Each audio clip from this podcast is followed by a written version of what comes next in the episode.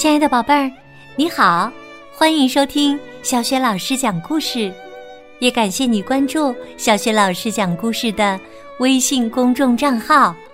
下面呢，小雪老师继续为你讲来自《数学帮帮忙》系列绘本当中的《最佳午餐竞选》这个故事的下集。我们来看一看小主人公凯琳又用了什么办法去为自己拉选票。最终，他是否赢得了竞选的胜利呢？好的，故事开始啦！最佳午餐竞选下集，我还能找谁拉票呢？我不能问我的同班同学，他们都会投给自己的午餐。我可以去问问查理的弟弟尼克，他也是我邻居。虽然他只是个学前班的小不点儿，尼克，你喜欢吃奶酪通心粉吗？我刚吃过呀，我不饿。那你饿的时候喜欢吗？我还不饿呢。后来呀，我说服了所有的小不点儿选了奶酪通心粉儿，除了尼克，他还是。说他不饿。不管怎么样，又多了四票。上数学课的时候，我一直在琢磨我的竞选口号。露娜探过身说：“我还以为你不参加竞选呢。”就是不想啊！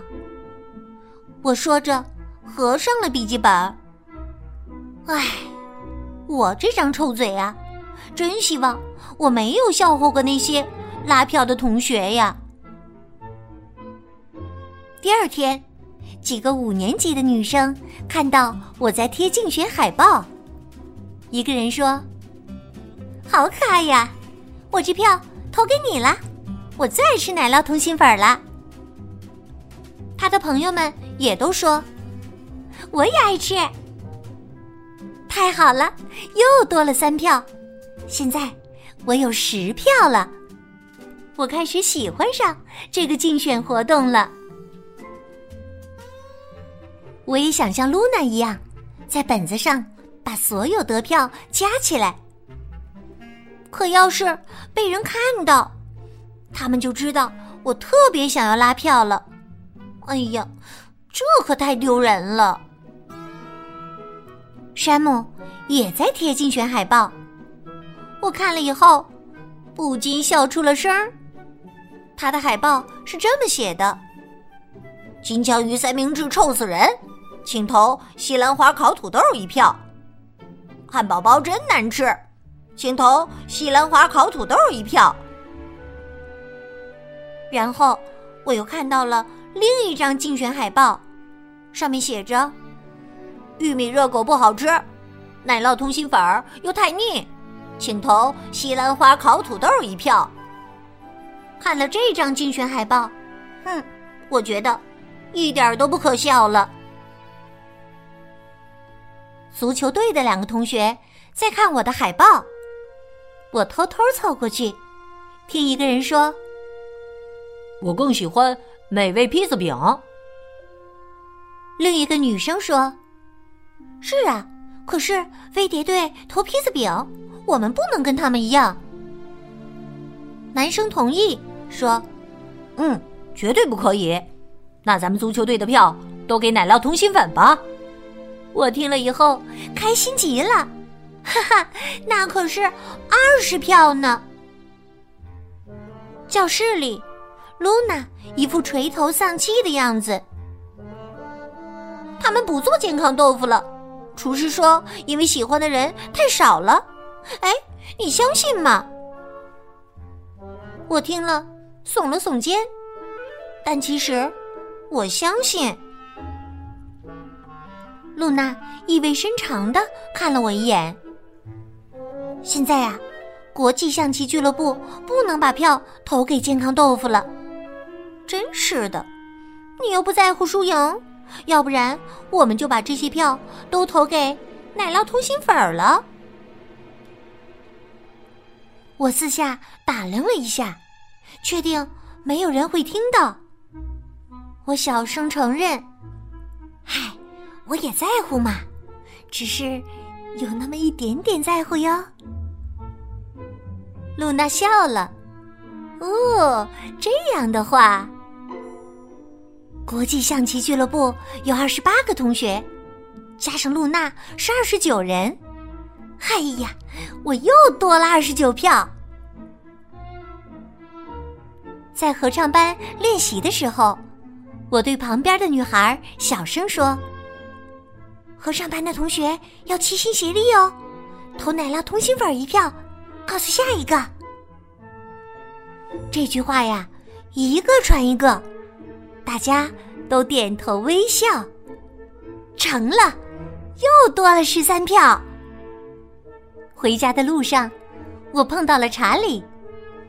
查理说：“你猜怎么着？我说服全班同学明天投票给奶酪通心粉了。除了迪米，他的姐姐安妮说他会把票投给金枪鱼三明治的。”哎呀，我又得了三十一票，太棒了！课间的时候，乔伊走过来说：“你不是垫底儿的了。”哦，我假装没那么有兴趣。这么说，我超过火鸡香肠了？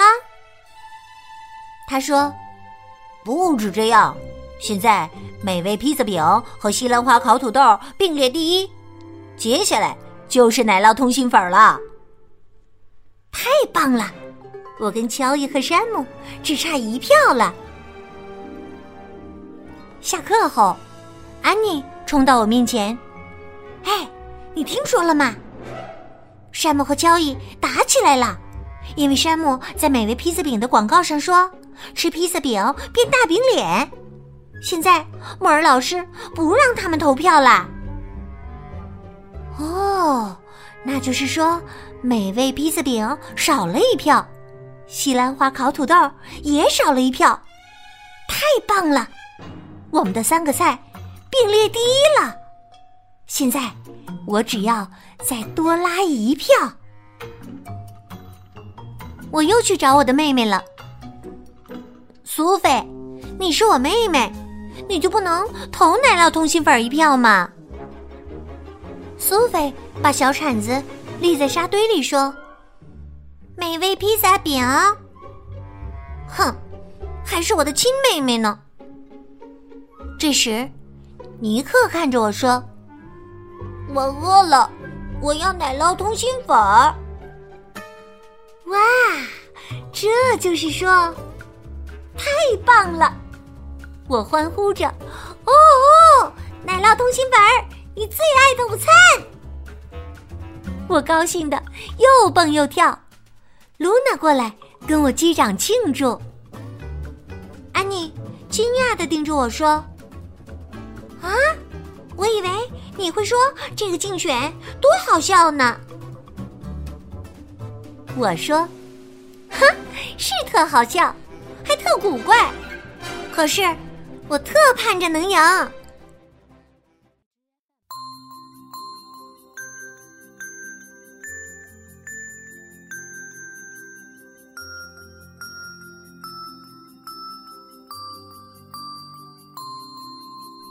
亲爱的宝贝儿，刚刚你听到的是小雪老师为你讲的绘本故事《最佳午餐竞选》的下集。